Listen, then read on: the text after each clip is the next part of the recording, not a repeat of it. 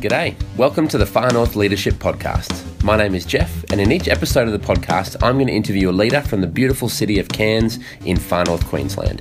It's called the Far North Leadership Podcast for that simple reason, because it features leaders from the far north. So I'll interview people from a variety of different sectors.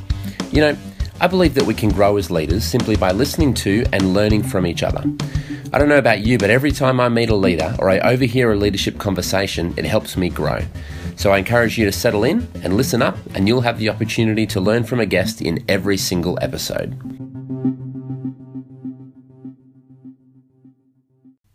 In this episode, I interview Dr. Mark Wenitong.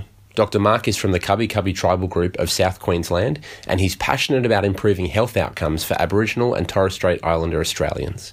Currently, Dr. Mark is the Aboriginal Public Health Medical Advisor at Apunipima Cape York Health Council, where he's working on health reform across Cape York Aboriginal communities. I spent some time with Mark recently in his office here in Cairns.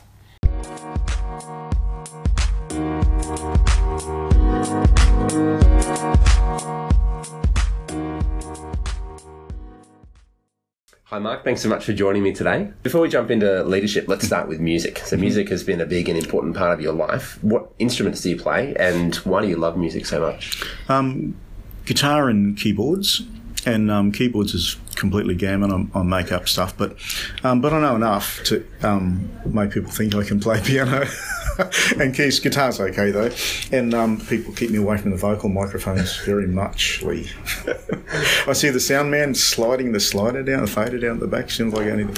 Anyway, um, so music is, I guess. Um, um, for lots of reasons. Um, I think just brought up on music, you know, um, our old household when I was a kid.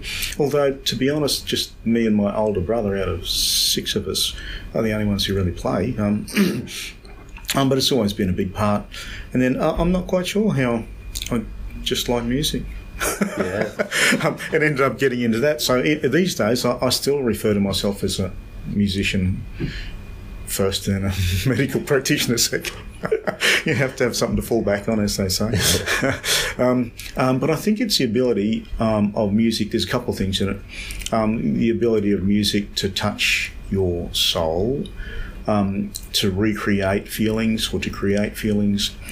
Um, especially now, you know, it's a political expression, it's emotional expression, and artistic expression and stuff like that. And um, um, it's just great. I think the other thing is playing in bands. So I hate I hate doing anything solo, but bands is such a communal thing. You know, playing with with a band and really being able to pull things together and listening to each other and playing off each other and stuff like that. Um, very a nice team sort of feel to it. and and the other thing I guess is playing. You know, when I started playing professionally up here in Cairns, I was playing reggae um, two nights a week up here. Um, so finishing a shift at you know two o'clock, uh, sorry, ten o'clock at night, and then going straight down and playing in the club till about two o'clock in the morning. But it's beautiful. It's playing. You're playing in a tropical city, playing with an island band, playing reggae. Ah, it doesn't get any better. Perfect. It's also big for your family and your kids as well. Yeah, the kids. uh, My my kids just got brought up with being dragged around first to church um, um, for you know back in the day, rehearsed twice a week sometimes, um, and they'd get dragged around to everything. Um, and then with other bands as well after that, and so was doing duos and trios and bands at the same time. And the kids would just get dragged around everything because my um, my partner at the time, my wife, was a um, keyboard player as well, so she played professionally as well. So both of us had to go, so we could never afford babysitting. So, um, so yeah, um, Joel, my eldest son, who's now a doctor as well as a hip hop artist. Um, he grew up, you know, with his head on that the pillow that lies inside the kick drum to stop the sand to stop the kick drum so he's got a good beat, you know. he wonders where it came from, but I can. Um, and the kids just grew up with that. That we'd rehearse downstairs all the time when we were living over in Martin Street here in Cairns, and um, um, and it was always reggae, so they were heavily kind of influenced by reggae as well, even though they do hip hop and other stuff now. Um, so the, the, kids all grew up with that. They knew all the songs, to all the old reggae classics before they were six, you know. um, so they were influenced pretty heavily, and, and I'd have to say they kind of um, matured musically a lot earlier than, than I did anyway. So um, Naomi was writing songs when she was about 13 and um, singing really well then and writing pretty good songs, um, which was embarrassing for us as adult musicians.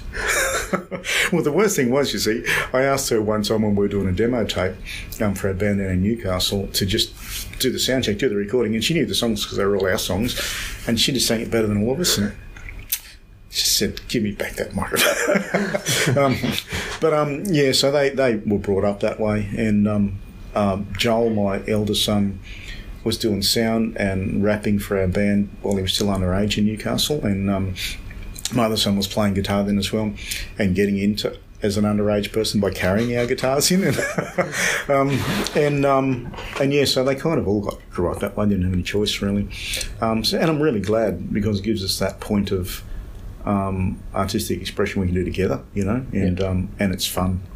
when you when the kids are back home and you you know just start jamming together, it, does it bring you closer together, or is it an expression of, of your bond already? Uh, it's um, oh, oh, it's probably an expression of our bond um, more than anything else. That's nice and subtly put, I think. Yeah, um, um, I don't think it brings us closer together, but it helps us to share the parts, the other bits of life that we love that um, are another artistic, you know, another bond.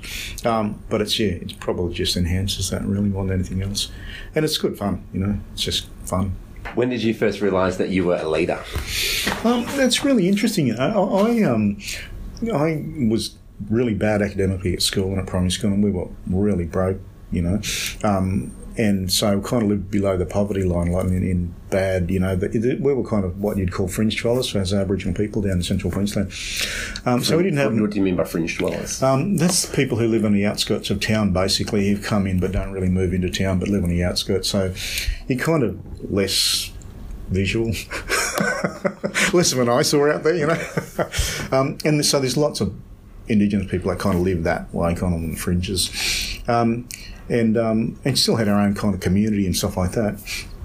Um, but um, but going to school, um, a mainstream school, and and by the time I was in about grade four or grade five or something like that, I was playing footy, and because I was the one on the field who was yelling at everybody, there were big gaps and stuff like that, and blah blah. And I was playing halfback. The coach said, "You know, you you, you have to be the captain." And, and then I had to be the captain of the sports team. I'm thinking like, this isn't my background. This is not a natural fit. Um, I mean, it didn't appear to be naturally what I do, but it's naturally ended up what I do. You know, um, so impossible for me to not kind of stand up a bit if there's nobody there or if there's a vacuum or um, so um, and and yeah and it and it came from left field for me because that's not I was shy I was not you know um, completely unconfident as I was growing up and you know and, and I was Aboriginal in a, in a mainly white town it wasn't a great um, you know, it's not a great step into leadership generally. it's more a step into alcoholism and so on that generally, but but it worked for me, yeah. Yeah. Yeah. Now, uh, a few decades since then, what what do you understand leadership is? What is leadership to you? You know, um, I um, uh, one of my mates, a really good friend of mine, who's now um, the first assistant secretary down in the Department of Health, I think. Um, he was doing a talk when we were at a conference in Hawaii to a bunch of Indigenous doctors about leadership, and there was three key things he brought out that I've kind of expanded on for myself now. But um, and um, and they're really relevant, particularly for Aboriginal people, because there's always competing agendas, you know, to politically and everything like that at community level. But um, um, and the three things to me in leadership are knowing who you are, and that is really having a solid knowledge of yourself, your responses, why you do things, why you think certain ways. Culturally, it's knowing who you are, um, your identity, your tribal group, and that kind of thing. And for this guy, he was a gay gay dude. So it was he was expressing first time he was telling people publicly that right. he was homosexual, and um, and for him um, that was a really big thing because that's how he'd get attacked when he was doing leadership stuff. Um, because he he was never transparent about stuff and who he was and stuff like that. So one of the things there I think is just that um, um, being very um, not happy with yourself, but comfortable with yourself and your level of knowledge about what you're working in and stuff like that. There's that there's that part of it, and the knowing who you are in Aboriginal um, leadership, it's vitally important. Just because people, well, that's the first thing they'll say: "Who's your mob and where do you come from?" And you have a ever lived really in a community, you know, all the stuff. So um, it's really important to know where you are, and, and to know if you're like me, you're not. I'm not a traditional fella. I don't know all the cultural stuff. I know enough to get by, um, but I have never been through cultural initiation and those kind of things. And I'm happy with that. I'm, I'm aware of who I am. So that can't attack me. Other things can't attack me. It's kind of water off of, the back. And um, but if you haven't figured those things out as a leader, that's where your weak point will be later on. Um, in you know not so much in, in good stuff, but in um, the negative aspects of leadership. Um, the second part, is, part was knowing what you're doing, and um, strangely enough, even on national committees um, that I sit on, it's it's not that uncommon for groups to really not have a clear understanding of what they're actually doing. So, as a leader, bedding that down, particularly if you're leading in wherever it is at a community level, at an institutional level, political level, um, if you're taking people with you, you really do have to know what you're doing. and you have to have that really clear in your head, um, both the negative implications, the positive implications, and have gone through all of that in your head before you start getting involved in that kind of leadership because you'll just get, you know, um, fall into the traps of just thinking about all the good stuff and not thinking about the negative implications because you you know want to have that bias to push things through. But it's really important to um, really know what you're doing, and so ha- clarifying that, um, thinking it through in your head, and knowing that before you start guiding other people. And then the third thing is knowing why you're doing it, um, and that whole agenda thing. You know, how you get as a leader, you've got to have the ability to, to take off your personal agenda and think about what's best for the communal good, particularly. Um, Oh, and once again, it's particularly for Aboriginal people, it's for everyone as well. Because um, it is easier to sit in positions of leadership just for yourself and just for career development or for this and that, or to make your CV look good. um, those kind of things, um, at the end of the day, probably don't help strategically much for where you're trying to go with whatever you're trying to lead in. Um, and it's it's really important to know what your agenda is before you start doing that stuff. And, and if you're doing it for selfish reasons, you, you might want to say no. you know, or if you've got no idea what it's about and it's just an ego thing, you might want to say no in, those kind of things. So it's it's kind of um, why you're doing things, and, and if you have a pure heart, if you know what you're doing and you know why you're doing it, it's very hard for people to attack you later on. You know, politically, this this comes up all the time. You know, um, and you see politicians getting smashed and stuff like that. Um, if they're sincere and they know what they're doing, but people will respect that, you know, and it'll come through.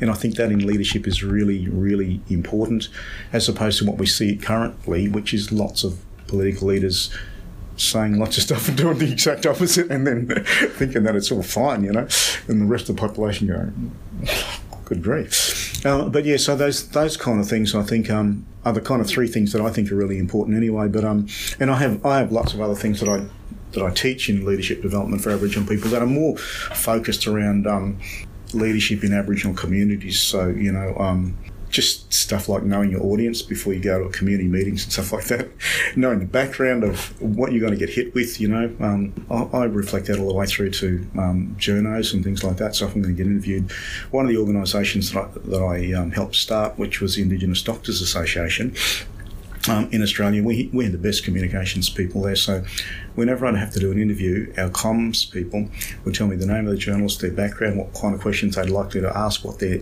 ideological leaning was, and stuff like that, and the types of things that they might throw in there as curlies. Knowing all that stuff is, is, vital in leadership. It's just never getting caught unawares is really important, I think, and at least pretending you know what you're doing is. someone has to look like they know they're, that they're in charge. Um, so um, yeah, so it's that kind of stuff. I think yeah, yeah. Um, and those ones have proved really really useful for me um, all the way through. Um, and it, and it is hard to um, in sort of the politics that I work in to keep a relatively good name because people do look to bag you, you know, for whatever whatever's around. So yeah, I think they're important. Tell us a bit about what you do these days. So you began in, in primary health, kind of on the ground as a doctor, is that right? Um, and that's progressed bit by bit to talk about national committees over the years. So w- yeah. what are you doing these days? Um, so these days, um, um, I'm trying to be a lot more strategic about my involvement in policy research, public health, and um, clinical work um, as well. So the clinical work's taking a back seat these days because I'm old and just about over the hill.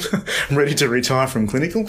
And to be honest, from a leadership perspective, the the value in healthcare isn't the one-on-one stuff. Really, if you're in, you know, it's really useful for. Um, um, stabilising you, and so you understand frontline stuff as well when you're talking national policy. But um, population and policy is probably more important for getting big health gains in Australia. Uh, I mean, population health and policy gains. So, um, so I'm concentrating on them. I'm trying not to get involved in anything long term. So I just like resigned from one of the groups the Centre for Indigenous Genomics at ANU, um, and great stuff. And I'm really interested in genomics and genetic stuff and epigenetics. All the latest stuff so important. But that's going to be lead time of 10 to 20 years, and I'm not going to be around that long, most likely. So I'm looking at you know things that are a lot more doing at the moment. So I just um, started on the board of Thirrili, which is um, the National Critical Response Group for um, Aboriginal and Torres Strait people. So, in communities where there's been a suicide or a, um, a significant death or deaths, um, they have a response group that's national, and um, I've already utilised them up here for a couple of suicides, and one who I had to be the first responder to. Their, their services just great. I mean, not just because I sit on the board, but because you know I was looking here thinking about oh, I'll go Headspace, go this place, go that one, and um, uh, this is a national call centre and it's all Indigenous run and all Indigenous staff, and um, yeah, the, the they call that family within an hour. Um, they had a project officer over there who had only started here about a week before, um, within a day, and they'd organised social housing and stuff like that as well. You know, they can do financial stuff and things. So really useful. It really fits into what I'm doing and helps people practically. Um, there's that one. There's another one, Stars Foundation. I'm just starting with, which is um, a new initiative in girls' schooling and education. It's kind of like the equivalent of Clontarf for boys and um, AFL House and that sort of stuff. Um, specifically for girls, they've got fantastically good runs on the board in Northern Territory um, with getting Aboriginal girls through grade 12 passing um, so, kind of things like that, you know. There's a few other committees that are, are really important ones for Aboriginal health um, that I sit on it, and, and that's more to be able to help shape things. And then the other ones are influencing policy as much as I can of current things, you know. So, yeah, I, I managed to, to get kind of that together and be able to say no to a lot of other things that are, are just kind of fairly boring and meaningless to me, anyway, you know. Um, so, it's not best use of my time. And I do all this within Apunipima's time here, so and I'm only working three days a week. So some days I'm not here. That's why. that's yeah, my that's excuse. yeah. So your skill set really lends you to to that o- oversight and directive stuff on a board. And I presume, correct me if I'm wrong. Uh, in addition to that, what does the policy work look like? You know, on a day to day, week to week basis. Yeah. Um, so there's there's a few things running at the moment. Um, one is um, I sit on a group called IPAG, which is overseeing the implementation of the National Aboriginal Health Plan. Um, so we meet um, quarterly in Canberra, and um, and usually the current Minister of Health comes along to that, and all the policy dudes, you know, um, Prime Minister and Cabinet, Department of Health usually, and um, that's that's trying to guide um, an implementation of a national rollout. with input from people like me who, who do the clinical stuff on the ground and see communities and know the remote stuff as well, um, having input to that, and um, and it's really useful. So. Um, it, certainly, if you get to a level where you're a little bit more influential, because you can drive major policy areas without anybody even questioning you. Sounds terrible, but it's actually really good, and it's a really good place to be because it is, you know, I, you know, as a, from that leadership stuff, I, I wouldn't do anything that wasn't evidence based and wasn't meaningful and going to have a good outcome. Um, but sometimes you have to push bureaucrats along a bit and push um, the rest of the system along a bit because it's the only way to make it work. Um, often say you um, have an input into those things is really important, you know. So we'll talk about social determinants. The work I added to that implementation was stuff we call cultural determinants, and I've been working on a research project where we've just been getting fantastically good outcomes um, from that, and it's a bit of a game changer in some ways. So being able to get that straight into policy. Um, it's one of the key things now in that policy and um, and out just saying, yep, actually, um, that whole thing about Aboriginal identity, time on country and its relationship to land and stuff like that. Um, there's a whole lot of things that we've now found are therapeutic and, and do play into um, people's mental health, social, and emotional well-being. So, um, yeah, the ability to be able to do that um, is really useful. The ability as a kind of a clinician and frontline person, as health service delivery person as well, to look at national policy is um, is things like you know people will, will say in a policy meeting, oh, you know, it looks like there's a lot of lost opportunities for Aboriginal kids here where they visit the clinics, you know, um, five times a week, and they could have done all this work and, and as a clinician, you're able to say, uh, the kids, they come in for immunisation, so they hate you. you're not going to be able to do anything with them kids, okay? As soon as the first two have had their immunisation, they're screaming their heads off, and the mother's going crazy, and the other kid's got ADHD and is swinging by your stethoscope off the chandelier. um, so if you think we can do a lot more in that time, that's fine from a policy perspective, but in practice, you can't, you know. Um, so it's bringing practicalities into that, um, and it's really useful um, because that's where often um, centrally developed policy goes wrong. You know? Yeah. Fails to incorporate local stuff. A mutual friend was telling me just this morning that one of the things that you've been involved with is figuring out that for Indigenous men, the the markers for um, for suicide that they're leaning towards suicide are different from non-Indigenous men. How did you figure that out, and what, what difference does that make? Um, I didn't actually figure it out. It okay. came from an an analysis. So Queensland's got a suicide register, and every now and then they publish a report on suicides in Queensland. And um, the group that was doing that um, did a sub analysis of the Aboriginal suicides in Queensland and, and a bit of thematic analysis on that. Um, they didn't even really publish it. So I just heard about it. And so I got a copy and went, wow, this is. Um, and, and once again, because these are kind of academic kind of people who don't always understand the implications of what they have. So, and when I saw it, I thought, well, this is a bit of a game changer because all of the things, the contemporary things that we usually look for in mainstream suicide, and, they're usually the four key things like, you know, you, uh, relationship breakdown, you know, loss of a job or employment, um, income or financial worries, um, uh, depression, you know, major depression, stuff like that. But for the Aboriginal one was different, and, and they were so different that we changed the way that we will ask screening questions down, stuff like that. But, you know, exposure to bereavement in the last 12 months, um, which given the death rates is very high anyway, exposure to suicide in your in your social group, um, interpersonal and family conflict, and problems with the police. Um, we're all higher drivers than the others in the Indigenous. And so those ones kind of help us to, to really rethink the way that we'd screen and what kind of questions we'd ask. And, um, and because of that work, I've then contacted the coroners up here and um, we're working with the coroner and, and the police around what kind of questions they ask in their investigation because they are a lot more thorough than we are in health. In that, I mean, obviously the police they can ask whatever they like, and people have to tell them. But and, but um, but really useful information. So um, it opens up other doors as well when we do those things, and um, and that's why I occasionally can get that nice information like the suicide stuff that um that changes the way that we think about stuff. And and having said that, like you know, um, it's only us in practice who the lights go on when you see that kind of information. They're all just putting it out fairly blasé, and you're going, well, that's pretty big actually for us. Um, we did similar research in Cape York where we found um, the stressors for kids. You know, so as you know, that school age has changed here. So, um, twelve-year-olds now are getting packing their little bags and leaving the Cape to go down to school. We used those questions on the suicide register for them as well, um, and we did a, a, test called the Kessler um, but in the first cohort that we looked at for 12 year olds, 100% had had a bereavement in the last 12 months in their family, 70% had had a suicide in their social group in the last 12 months. And their Kessler's scores were, it worked at high to very high um, overall. It was about 86% of them were high to very high. The national data for youth in Australia is about 8%, it's high to very high.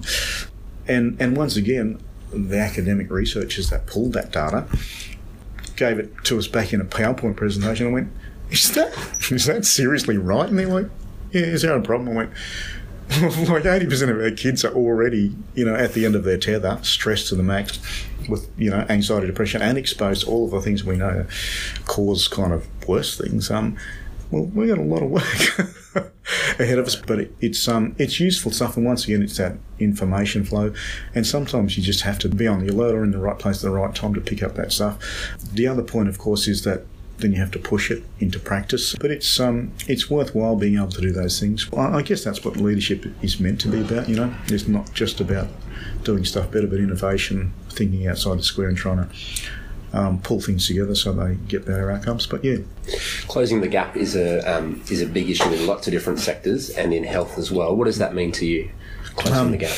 Um, look, it's interesting because close the gaps. There's two. There's a closing the gap, which is the NGOs that try and keep the government on track. The NGOs and Aboriginal Peaks, um, who really started it, and then there's the close the gap that the government signed up to, and it, and it's just a useful plank in the way that we approach Aboriginal affairs. Um, it's one of the ones that I struggle with, partly because it, it's meant to be this big macro policy that you know the Prime Minister reports on every 12 months, blah blah blah. But at the end of the day, it's not. It's a micro policy, and everything else subsumes it at any given time. So while it's out there, and while there's a lot of rhetoric about it, you know, as soon as the GFC comes along, or anything else, immigrants, whatever it is, um, that is the lowest priority. Um, once again, that's that's the frustration with the CTG stuff. But having said that, we've got some really good things out of that um, around um, medication strips and stuff like that that have all had a flow-on effect in health that have been really useful. Um, so that that's been um, a useful plank. Um, they're obviously so far off on targets that it's embarrassing. I don't know he embarrasses himself and gets up and reports on that because he never asks any of the other time. He, he should be asking all year, going, "Why isn't it done yet?" But it's a bit late. Then when he gets handed the report and goes, oh, Can somebody else do this? I'm sure that's what he's thinking. Um, but having said that, you know, the closing gap stuff is useful and it makes sure the states and territories are dragged in as well. But, you know, um, things like the apology to Stolen Generations from Rudd, that made a much bigger impact. And although people will say, oh, well, it's just rhetoric, it doesn't actually no practical reconciliation, as Howard used to say. Um, but in actual fact, it's changed the tone of relationships a lot, um, institutionally and with governments. Um, made a huge impact in the Aboriginal Islander community around social and emotional well-being. Um, the acknowledgement was huge, under undervalued, I think, because no one saw money or you know whatever else programs that with it, but a huge thing.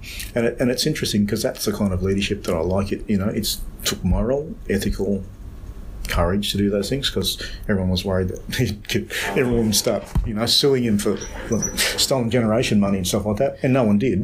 Um, and the states and territories were already dealing with that themselves anyway. But um, um but those kind of things, you know, um, um, kind of gets the grain, taking a bit of a chance, but you know, it's the right thing to do as a leader. That's kind of a really useful thing, and I think that was probably more important know, as a milestone in Australia in Australia's identity than the CTG stuff, even though it's programmatic and you know practical meant to be.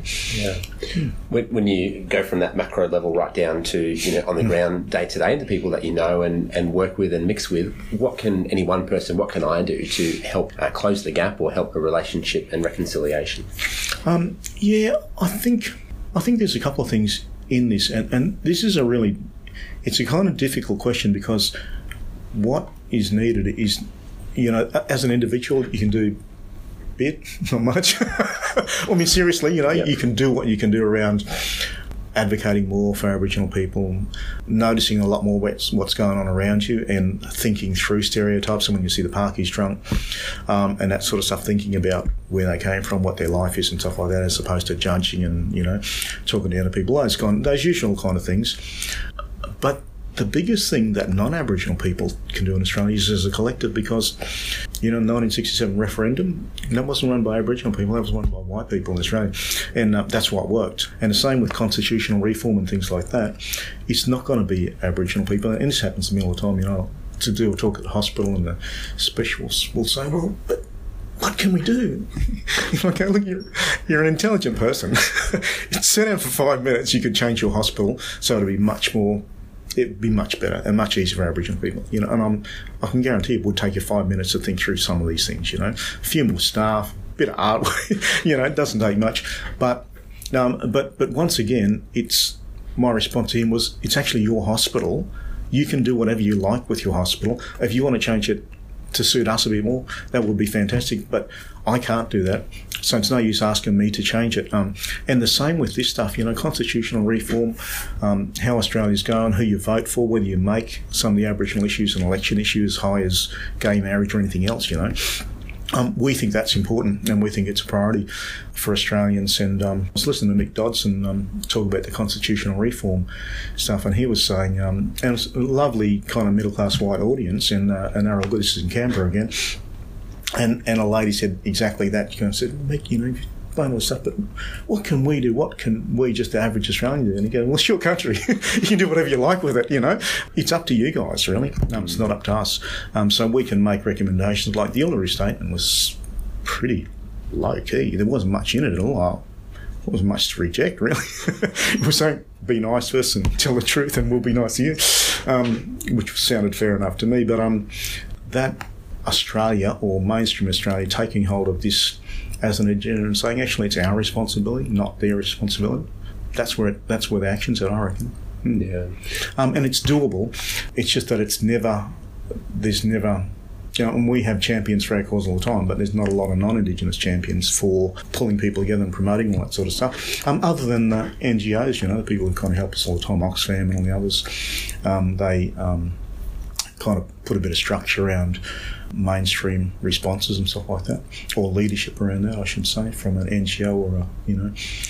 But yeah, so I think there's lots to do in Australia, um, and I think it's relatively limited as an individual, but as a group, in, incredibly able to change Australia. Yeah. Mm, yeah. Can you tell us about one of the best leaders you've ever met? Um, yeah, look, there's there's so many, eh? Um, uh, I reckon. Um, well, of course, Jesus. Um, had everything. what can you say? He, like knew his purpose, knew who he was, everything, strategy, um, and did the hard stuff. You know, knew what he was going to do and still did it. Damn, like, but so there's that there's that level which is a bit too high for me. but um, and then there's there's people that I work with around here, Mayor of Lockhart River, Wayne Butcher, you know, Derek Walpo up in Aurukun, um, Aileen here. They're all mayors of these little communities and they're underfunded, under resourced. Why would you take a job like that? You know, um, because you have everybody on your back the whole time, but they do it and they lead and they lead graciously. Um, um, Tracker Tilmouth, um, um, William Tilmouth out in Alice Springs was the chair of the board I was on out there. Once again, a really simple but wise man who was a leader who um, could cut through all of the complicated stuff um, with a single couple of words and make us all feel like idiots, you know, um, but um, in a really gentle way, a way that brings people with him and stuff like that. Um, the other person who's a bit of a hero of mine around leadership is Timana Tahu, who, who played for the dreaded Blues. And I, I was doing an interview with a guy on um, um, State of Origin and stuff like that, and I'm crazy. Like, trust me, I can't sleep for the next three nights if we lose. But, but um, um, and they were talking about, you know, who, who do you think has been Indigenous leadership? And I think he, he he pulled out of the New South Wales team because of racism in the team. That's his career. That's the most important games of his career in the most important games in Australia. Um, and he just walked from it, and I went, "Wow, that's that's courage and leadership, I think, being able to do that. So, although we've got more black blackfellas in the Queensland team, I've never seen any of them do that, you know, um, because of that, making a statement about something that's bigger than the game and bigger than themselves. So, um, I like him. And of course, I still like, you know, the usual um, peaceful change kind of gurus like Martin Luther King and them. Um, and um, that, that um, black American guy, Cornelius West, or whatever his name is, he's not bad either. He's a Christian social, you know, social kind of commentator. Um, he's not that wrapped in um, his president, I don't think. As a humanitarian, no, but um, you get that. Yeah. Um, what, what I'm hearing from you is is obviously the incredible value of on the ground leadership day to day, like the mayors that you spoke of, but also yeah. how important um, big uh, s- symbolic statements are and, and actions are um, for shaping things. That both of those yeah. things are equally important. Yeah. Um, and the other thing I think, which I didn't touch on, is um, um, in leadership, you still got to pay your dues. You know, you've got to you've got to earn respect and credibility and all the other things, and it takes time and effort and um, stickability. You know, like just not leaving all the time, that kind of stuff. So that was the other side that I think is really important. But that's the that's the hard part. Don't have to talk about um, when you disagree with management and you still have to do things, you know, and those kind of things. Um, because sooner or later you get to the point where it's your influence that make makes a bigger difference. So yeah, so big picture stuff, the localising, making sure you're true to your community and stuff like that. I think is vital. And yeah, ethical and moral leadership is really important, more so than um, other stuff. I think, and I think I think the other thing that I'd add is transparency, but it's not always that easy, you know. Um, um, in leadership, but wherever you can be transparent, it's much easier. later. yes. When you're um, lying in bed at night, reflecting on your day, what constitutes a good day for you as a leader? Um, I finished everything I'm supposed to do, and I don't have anything hanging over my head like I've got to do a national presentation next week on something I know nothing about and I haven't started yet. Um, that's a bad thing. And what I go to bed thinking about. But so a good day for me is you're getting through stuff in policy programs and strategy and stuff like that. It's almost impossible to do a good day's work because you're never finished. As opposed to if I'm doing clinical work and I see 20 patients, um, my work's done. You know, I help people walk out feeling like I've done stuff and close the book. Um, this other stuff, the book never closes and it's always ongoing, you know. So, um, and knowledge is always ongoing around learning the latest evidence and stuff like that. So, generally, if I've got nothing hanging over my head, I'm happy. And if I can do some free thinking as well, because that's when I get my best thoughts around solutions to world hunger, everything. so, yeah, that's that's good for me. If someone would like to find out more or connect with you um, about you or your work, how could they do that? I'll give you a card. Yeah. Oh, yeah, you gave me one of yeah. those. Oh, but no, yeah, that's one. Yeah. Yeah, it's an X-ray of a fish on yours. I do like your logo. That's great. I'm going to logo. It's the best one, best organisation logo I've worked for. You know, that's why I'm sticking around. Don't leadership at all. I just like the logo. apunipima.org.au. Mark, thank you so much for your time, your worries, mate. vulnerability, and, and sharing with us here. Thank you so much. no worries at all.